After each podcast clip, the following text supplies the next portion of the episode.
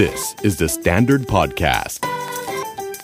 สวัสดีค่ะ จูนจูนพัชชาภูลพิริยะค่ะ และนี่คือรายการ New Year New You My First Time พอดแคสต์ที่จะทำให้ปณิธานปีใหม่ของคุณเป็นจริง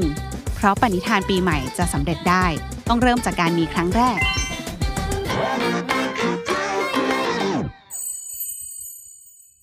ในเอพิโซดนี้นะคะ เราจะมาพูดถึงประสบการณ์การเล่นกล้องฟิล์มครั้งแรกกันค่ะ ซึ่งอย่างที่ทุกคนเห็นในโซเชียลมีเดียตอนนี้คือคนแชร์รูปกล้องฟิล์มเยอะมาก มันเหมือนเป็นเทรนด์เหมือนกันเนาะใครๆก็หันมาเล่นกล้องฟิล์มแล้วก็ล้ามก็จะมีแบบสีที่มีเอกลักษณ์ของมันทำให้เป็นที่นิยมอีกครั้งหนึ่งนะคะจูนเองก็เคยเล่นเหมือนกันแต่ว่าเล่นกล้องฟิล์มคือเมื่อแบบโอ้โห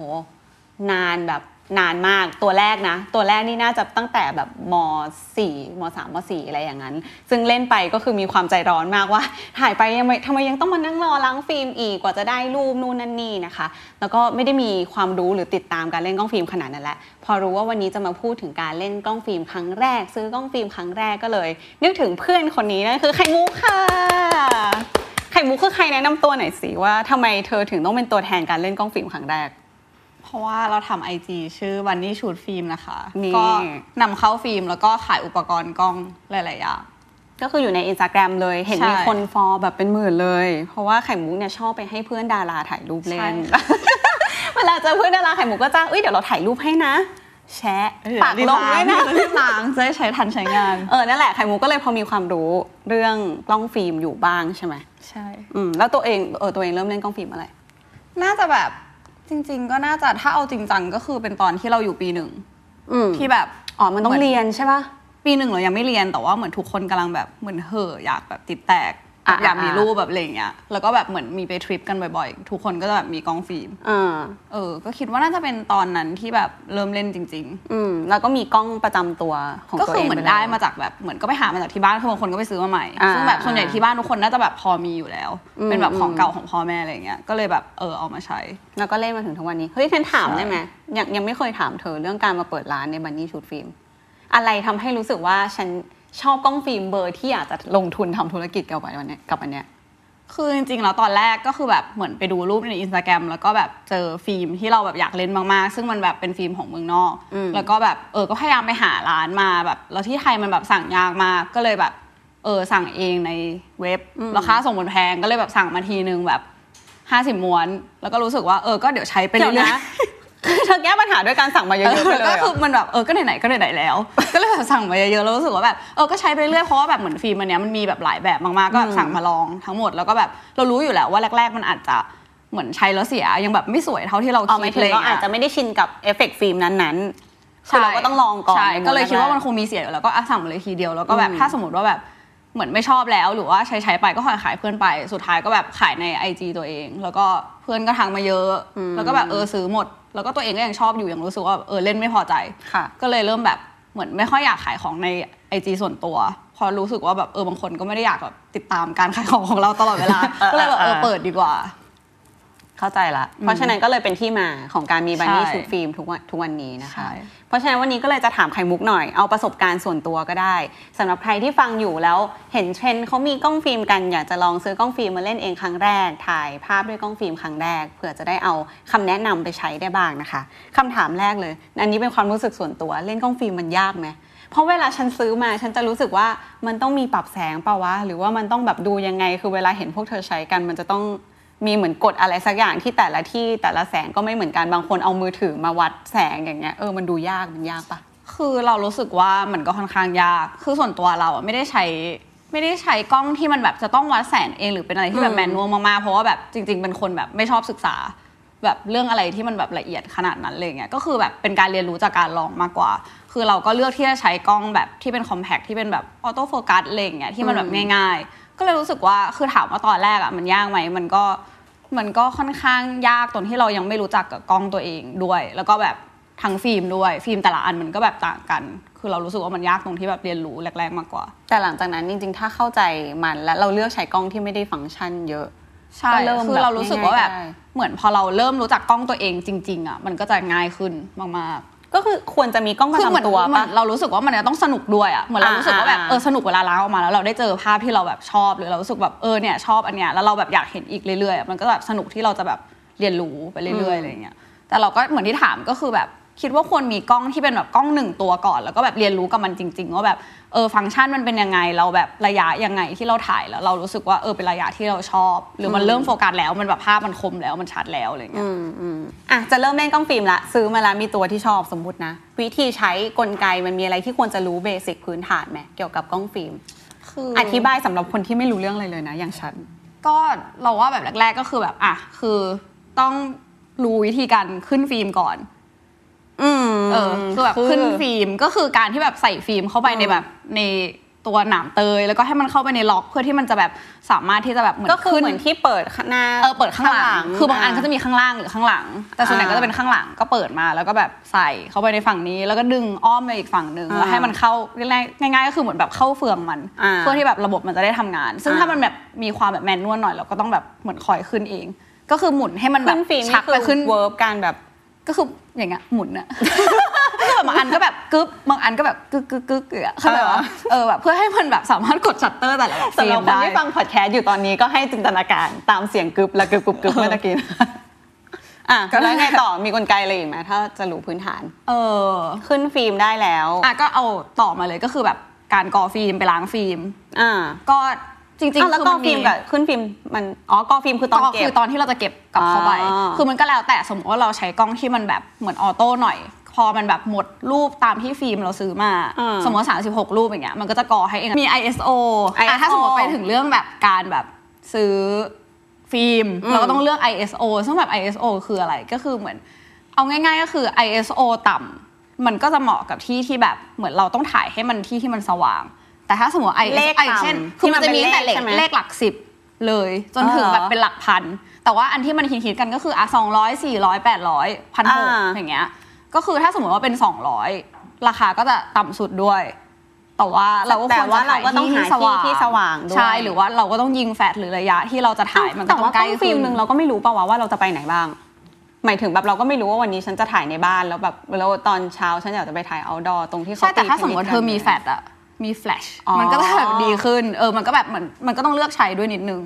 แต่สมมติว่าวันเนี้ยเธอจะไป มันก็ใช้ความคิดเหมือนกันเนาะ ใช่ ถ้าสมมติว่าเธอจะไปกลางคืนอะเธอรู้ว่าเธอออกตอนเย็น เธอก็อาจจะควรใช้ 400 หรือเปล่า อ๋อ เออ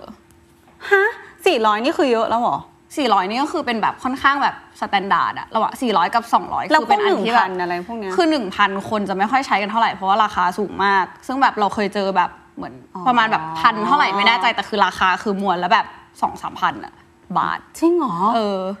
แล้วเขา แต่คือ อะ อะไร ไร กั แบบนั้น นอะในเรื่องในอะไรอ่ะ ก็เหมือนเราอยากถ่ายถ่ายถ่ายภาพตอนกลางคืน แต่ว่าเราไม่อยากเปิดแฟลช อ๋อ มันก็จะเป็นแบบอีกมูดหนึ่งซึ่งแบบมือเราก็ต้องนิ่งขึ้นด้วย อ๋ออ่ะะ แต่คือถ้าสมมติว่าเราอย่างเช่นถามว่าพอเราถ่ายกลางคืนใช่ป่ะแล้วเราแบบใช้ 200 มาทำไง อืม ระหว่างที่เราไปล้างอะสมมติเรารู้ว่าแบบเออเราใช้ช่วงกลางคืนบ่อยว่ะ อ่า แทนที่จะเป็นช่วงช่วงแบบกลางวันที่แดดออกเราก็สามารถ อ๋อแต่ว่าถ่ายไปแล้ว ด้ แบบ ใช่ ไม่ตรงอ่ะก็คือใช้วิธีอะไรนะ ตอนที่เราจะไปล้างอ่ะ อ่า เราก็บอกเราก็แจ้งเขาแล้วว่าเราแบบอยากจะพุชขึ้นหนึ่งสต็อปก็คือเหมือนการดันแสง เหมือนเวลาเราแต่งรูปในไอจีแล้วเราดันแสงขึ้นอ่ะ า เออแต่ว่าเราก็คือต้องแจ้งตั้งแต่แรกเลย แล้วจะรู้ได้ไงว่าควรจะพุชขึ้นกี่สต็อป อันนี้ก็แบบเป็นการแบบทดลอง อ๋อต้องทดลอง เพราะ เอ มัน ง ตอบไม่ได้เพราะว่าถามสมมติว่ามาถามแบบ คนที่เป็นผู้รู้ก็ตาม คือเขาก็ตอบไม่ได้เขาไม่ได้ไปกับเราด้วย อ่ะอ่ะอ่ะเขาไม่ ด้ทง เขาไม่รู้ว่ารูปที่เราถ่าย ใช่ นะตอนนั้นเป็นยังไง ก็ต้อง เออ กะด้วยความรู้สึกว่า ถ้าเราเลือกฟิล์มที่ ISO ไม่ได้เข้ากับสถานที่ที่ถ่าย แล้วรู้สึกว่ามันต้องสว่างกว่านี้ก็ให้ไปบอกพุชแล้วกะกะเอา ใช่ มันมีความกล้องฟิล์มเนาะ เออ ซึ่งเออเนี่ยงั้นจะถามว่าอันนี้คือเสน่ห์ของกล้องฟิล์มถูกป่ะ สิ่งที่กล้องธรรมดากล้องดิจิตอลมันไม่สามารถออฟเฟอร์ให้เราได้ เพราะมันคือความลุ้นพวกนี้ว่าหรือมันคือเสน่ห์ยังไงอีกที่ทำ เรา ให้ ว่า ใคร มัน ช เป็น อบ เราว่ามันเป็นการที่แบบเหมือนก็เรียนรู้แล้วมันก็มีความแบบเหมือนเซอร์ไพรส์เหรอหรือแบบเออ อ่า ตื่นเต้นอะทุกครั้งที่แบบรูปที่มันจะออกมาอะไรอย่างเงี้ย อืม เออ คิดว่าอันนั้นแหละคือแบบสิ่งที่แบบทำไมแบบถึงชอบกล้องฟิล์ม อันนี้ถามนอกจากที่อยู่ในลิสต์คำถาม แต่ว่ารู้สึกว่าน่าสนใจ คือในยุคที่คนเรามันชอบความสะดวกมากอะทำไมเทรนด์กล้องฟิล์มมันถึงแบบมาวะทำไมคนเราพร้อมจะรอและใจเย็นกับสิ่งนี้ คือเราว่าตอนเนี้ยธุรกิจกล้องฟิล์มเขาก็เริ่มแบบสนองในส่วนนี้ด้วย คือสมมติเรา คือ ส่งไปล้างอะตอนนี้ก็คือแบบแค่วันเดียวอะทางล้างและสแกน อ่า คือมันก็แบบวันเดียวเราก็ได้แล้วบางทีเราส่งไป 3 ชั่วโมงอย่างเงี้ย อ่า รูปก็เข้ามาในแบบเข้ามาในอีเมลเราแล้ว อ๋อ อะ มันก็สะดวกขึ้นไปตาม ใช่ คือเราไม่ได้แบบต้องไปรออัดรูปเหมือนสมัยก่อน อืมอืม คือพอเราส่งไปล้างปุ๊บเขาก็จะเป็นเขาก็จะสแกนรูปจากตัวที่เป็นแบบฟิล์มที่เขาล้างมาแล้วเข้าอีเมลแล้วส่งให้เราเลย ม คืออย่างมากก็แบบ สองวันอะไรอย่างเงี้ย อืม เรารู้สึกว่าแบบมันไม่ได้ต้องรอขนาดนั้นแล้ว งั้นพูดถึงตอนล้างเลย เห็นว่าบางคนอาจจะไม่เก็ตว่าแบบเหมือนเมื่อก่อนอะเอากล้องฟิล์มไปล้างอะจะต้องเฮ้ยออกมาเป็นรูปดีวะนึกออกว่าแล้วก็ต้องเอาม้วนฟิล์มกลับมาด้วยอะที่เหมือนเมื่อก่อนเราไปล้างรูปแล้วคือจะมาเป็นถุงที่ใส่ทั้งแบบม้วนฟิล์มเดิมเรา แล้วก็ปริ้นให้เขาปริ้นมาเป็นรูปแต่ว่าเดี๋ยวนี้คือเอามาเป็นไฟล์ก็ได้ใช่ปะ ใช่คือมันเป็นไฟล์ก็คือเหมือนเขาสแกนแล้วก็ส่งให้เรา ซึ่งถามว่าเราจะอัด ต้องบ ไว้ อก ได้ไหม ร้านว่าอะไร คือเดี๋ยวเนี้ยคือส่งไปแล้วก็บอกว่าแค่ล้างสแกนเขาก็จะแบบ ล้าง ขอ ส อี แก เม น ลเออ อ่า ขออีเมลให้เราแล้วก็แบบเขาก็จะส่งเข้ามาในดรอปบอกเรา อ๋อ แล้วไอตัวที่มันฟิล์มเนกาทีฟอะก็คือไอตัวฟิล์มม้วนฟิล์มทั้งกลักอันนั้นอะ อ่า คือเราก็สามารถที่จะแบบไปรับกับเขาก็ได้หรือให้เขาส่งไปสนีย์กลับมาให้เราก็ได้ถ้าเราอยากเก็บ หรือไม่เอาก็ได้ใช่ปะ ก็ไม่เอาก็ได้ก็แล้วแต่ เฮ้ยรู้สึกว่าเดี๋ยวนี้ธุรกิจเขาก็หมายถึงปรับ ใช่ ความวินเทจของกล้องฟิล์มเข้ากับไลฟ์สไตล์คนปัจจุบันเหมือนกันเนาะเออ ให้เข้ากับเรา งั้นมาถึงตอนนี้แล้วหลายๆคนอาจจะสนใจมากขึ้น แต่ว่าไม่แน่ใจเรื่องค่าใช้จ่ายแหละ เพราะว่าซื้อกล้องฟิล์มทีนึงมันก็มีหลายเรนจ์ราคาเนาะมีตั้งแต่เราเคยเห็นเขาขายมือสองก็คือ หลักร้อยก็มีปะแบบถ้าถูกมากๆ หรือว่าพันต้นๆ ไปจนถึงแบบหมื่นแสน ก็แอบเห็นมีคนเล่นเหมือนกันอะไรเงี้ยอยากให้ไข่ช่วยแนะนำหน่อยว่า ค่าใช้จ่ายที่ควรเตรียมเอาไว้ตั้งแต่การซื้อกล้องเลย การซื้อฟิล์ม การเอาไปล้างอีก หรือแบบ maintenance ใดๆ ถ้ามี คือถ้าสมมติว่ามันก็จะมีแบบตัวที่ถ้าสมมติอยากเริ่มจริง ๆ เลย ก็จะเป็นพวกที่เป็นกล้องใช้แล้วทิ้ง ซึ่งเราก็เคยเล่นกัน อ่า คือแบบที่เป็น อ่าก ล้องญี่ปุ่นอะไรอย่างเงี้ยคือแบบฉีกซองแล้วแบบใช้แล้วก็ทิ้งเลย อืม อะไรอย่างเงี้ย อืม ราคาก็จะอยู่ที่ประมาณแบบเดี๋ยวนี้ก็ 250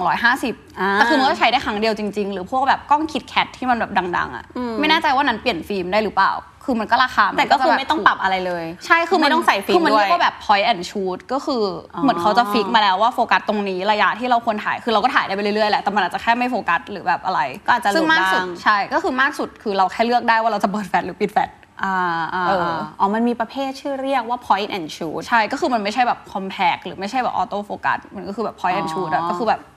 หยิบขึ้นมา แล้วก็ถ่ายเล ซึ่งไอ้ ย point and shoot ไม่จำเป็นต้องเป็นกล้องใช้แล้วทิ้งถูกปะ ใช่ใช่ ก็อาจจะมีที่ใช้ซ้ำได้แต่ว่าใช้ ใช่ ง่ายสุดเลยไม่ต้องคิดอะไรมาก เปิดปิดแฟลชอย่างเดียวเป็น point and shoot ใช่ ก็คือราคา น่าจะเหมาะกับ ถู ฉั ก นนะ ที่สุดเออราค าน่าจะถูกที่สุดแต่ว่าแบบมันก็จะปรับอะไรไม่ได้มากขนาดนั้น อ่า ถ่ายกลางคืนก็อาจจะแบบไม่ได้แบบสับแบบรูปอาจจะไม่ได้คม อืมอืม แต่ก็แล้วแต่ฟิลว่าเราจะชอบ แต่ว่าถ้าให้แนะนำก็คือแบบอันเนี้ยก็ลองเล่นดูก่อนก็ได้ อืมแล้วถ้าแพงสุดๆอ่ะมันแพงเพราะอะไรวะ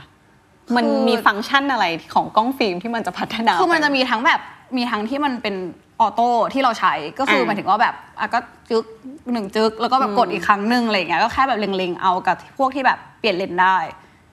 อ๋อ พวกที่เปลี่ยนเลนส์ได้ก็คือพวกที่แบบราคาแพง อ๋ออ๋ออ๋อ เออส่วนใหญ่ก็จะแบบราคาแพง ที่ ขึ้ เปลี่ยนเลนส์มันเหมือนกล้องดิจิตอลปะหมายถึงตัวเลนส์ใช้ด้วยกันได้ไหมคะอั ไม่น่า ถ ไม่น่าจะไม่น่าจะได้นะ อ๋อก็คือเป็นเลนส์สำหรับกล้องฟิล์มซึ่งเราก็ต้องซื้อแยก ใช่ก็คือมันก็จะมีแบบสมมติในยี่ห้อเดียวกันว่าใช้ด้วยกันได้หรือบางยี่ห้อก็อาจจะมาใช้ด้วยกันได้ อันนี้ก็คือแบบเหมือนก็มันก็แล้วแต่เลยก็ต้องไปศึกษาเอา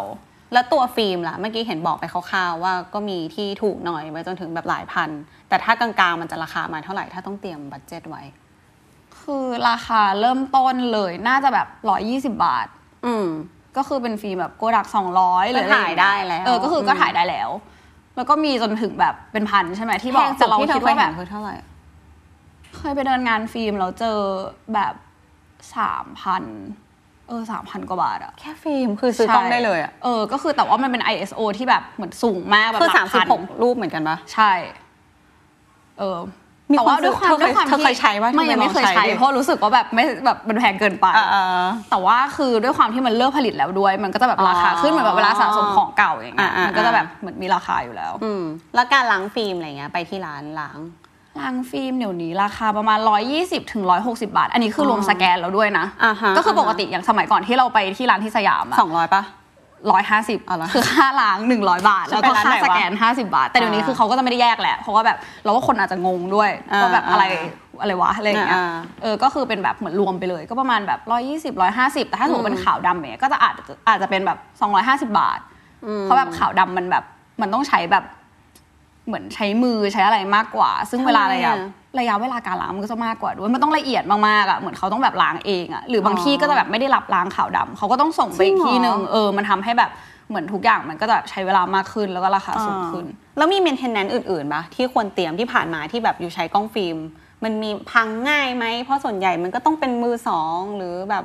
อะไรอย่างเงี้ย คือหมายถึงแบบ วิธี ค่า รั ใช้ กษา จ่าย ด้วยบ้าง ที่ หรืป็อาจจะ ค่ เกิด ใช้ ขึ้ จ่าน ย เออหลังจากแบบมีแล้วค่า maintenance กล้องฟิล์มที่ต้องใช้อะไรเงี้ย คือเราว่ากล้องฟิล์มอ่ะมันควรแบบมันไม่ได้ต้องแบบดูแลขนาดนั้น ด้วยความที่ส่วนใหญ่กล้องฟิล์มตอนนี้ที่ขายก็เป็นกล้องฟิล์มมือสองคือมันแบบมาเป็น 10 ปีแล้วอะ อืม แต่คือสิ่งที่เราควรทำก็คือไม่ควรเก็บให้มันชื้นมาก อ๋อ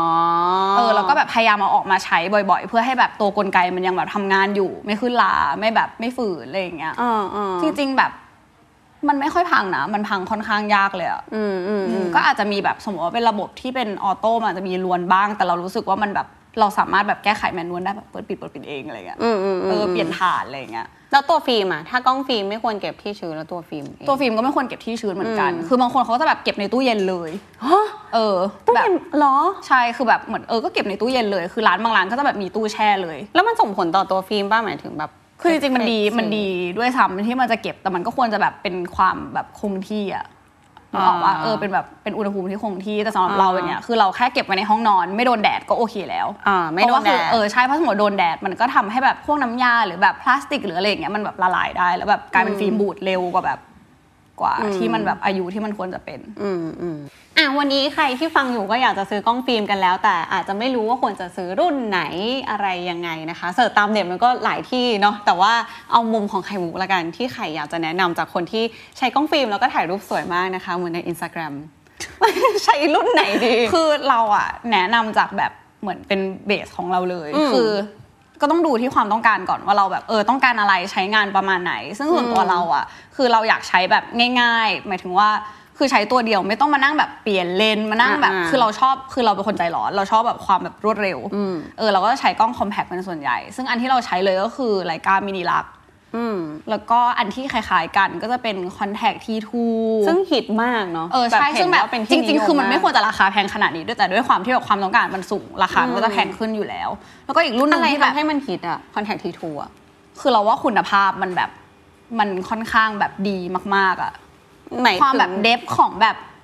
รูปความคมชัดการ อ๋อ โฟ มัน กัสรู้สึกเลยใช่ป่ะพอรูปออกมา ใช่คือเราว่ามันรู้สึกเลย คือแบบหลาย ๆ คนคือตอนแรกเราก็แบบไม่ชัวร์เราก็แบบมีกล้องทั้งอันนี้ แล้วก็แบบมีกล้องอื่นด้วย แต่ว่าพอเราถ่ายออกมาตัวเราเองก็จะชอบอันที่มาจากแบบ อืม มินิลัก มากกว่าแล้วก็จะมีเพื่อนมาถามว่าใช้กล้องอะไรหรืออะไรอย่างเงี้ย อืม หรืออ ม เราถ่ายในสถานที่เดียวกัน มันก็จะแบบฟิลมันก็จะต่างกันเลยถึงแม้ว่าเราจะใช้แบบฟิล์มเดียวกัน อืม เออตัวที่สามเอออันที่เราจะแนะนำอีกตัวหนึ่งก็คือ Olympus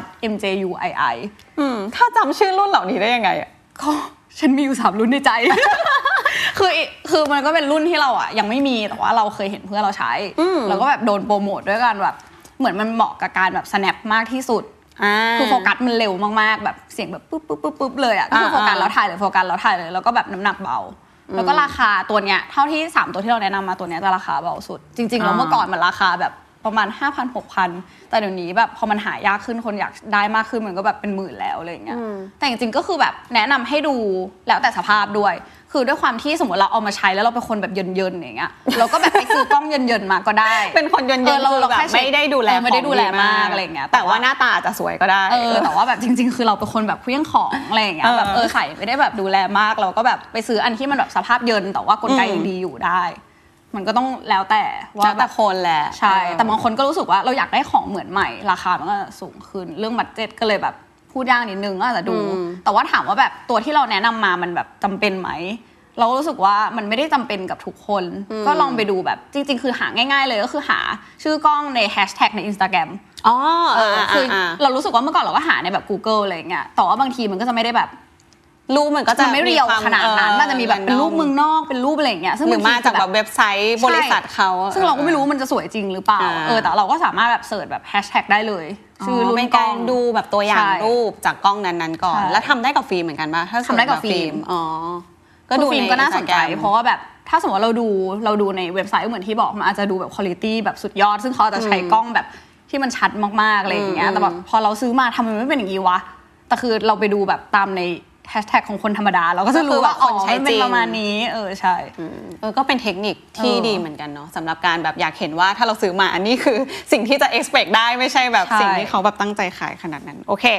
อ่ะสำหรับใครที่กำลังมองหากล้องฟิล์มนะคะ อยากจะลองเล่นกล้องฟิล์มเป็นครั้งแรก หรือว่าจะซื้อฟิล์มอะไรยังไง ก็หวังว่าเอพิโซดนี้แล้วก็คำแนะนำจากไข่มุกจะเป็นประโยชน์ได้ไม่มากก็น้อยเนาะแล้วก็ย้ำกันอีกทีละกันสำหรับการตัดสินใจเลือกซื้อกล้องฟิล์มนะคะ สรุปไปให้ง่ายคือ อย่างแรกเลยต้องเลือกเข้ากับการใช้งานของเราเนาะคือเราแบบ ใช่ ใช้เองอะไรเงี้ยก็ดูละกันอย่างที่ไข่มุกบอกเป็นคนเยินมากเยิ นน้อย อยากได้ความสะดวกเบอร์ไหนก็เลือกให้เข้ากับการใช้การใช้งานตัวเองนะคะ แล้วก็ข้อ 2 คือดูคาแรคเตอร์สไตล์ว่าเลนส์กล้องนี้เป็นแบบนี้การซื้อฟิล์มแบบนี้ฟิล์มนี้จะแบบสไตล์ไหน มันก็มีลูกเล่นหลายอย่างก็ดูให้เข้ากัน แล้วก็อย่างสุดท้ายสำคัญมากคือบัตเจ็ตนะคะ เราไม่ต้องเริ่มถึงแบบอยากจะได้กล้องรุ่นแพงสุด เพราะบางทีสกิลเราก็อาจจะยังไม่ถึงอะไรอย่างเงี้ยก็เริ่มจากเอ่อเล็กๆ ใช้แล้ว ก่อนก็ได้ ทิ้ง ใช้แล้วทิ้งก่อนก็ได้เอาสนุกได้ฝึกด้วยนะคะ ประมาณนี้ค่ะ ขอบคุณไข่มุกมากเลยสำหรับวันนี้นะคะ ที่มาแชร์ประสบการณ์ การเล่นกล้องฟิล์มกันนะคะ ใครที่มีประสบการณ์การเล่นกล้องฟิล์มแล้วอยากจะแชร์มาบ้าง หรือว่าอยากจะแบบโปรโมทรูปที่ตัวเองถ่ายหรืออะไรอย่างเงี้ยคอมเมนต์มาใต้วิดีโอได้เลยนะคะ และติดตาม New Year New You My First Time ค่ะ พอดแคสต์ที่จะช่วยให้ปณิธานปีใหม่ของคุณเป็นจริงได้นะคะ เพราะปณิธานปีใหม่จะสำเร็จได้ก็ต้องเริ่มจากการมีครั้งแรกค่ะ วันนี้จูนกับไข่มุกไปแล้วบ๊ายบายขอบคุณค่ะ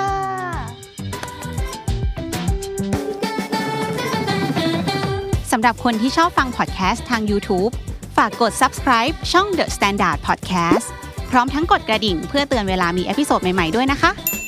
ติดตามฟัง New Year New You My First Time พอดแคสต์ที่จะทำให้ปณิธานปีใหม่ของคุณเป็นจริง เพราะปณิธานปีใหม่จะสำเร็จได้ต้องเริ่มจากการมีครั้งแรกค่ะ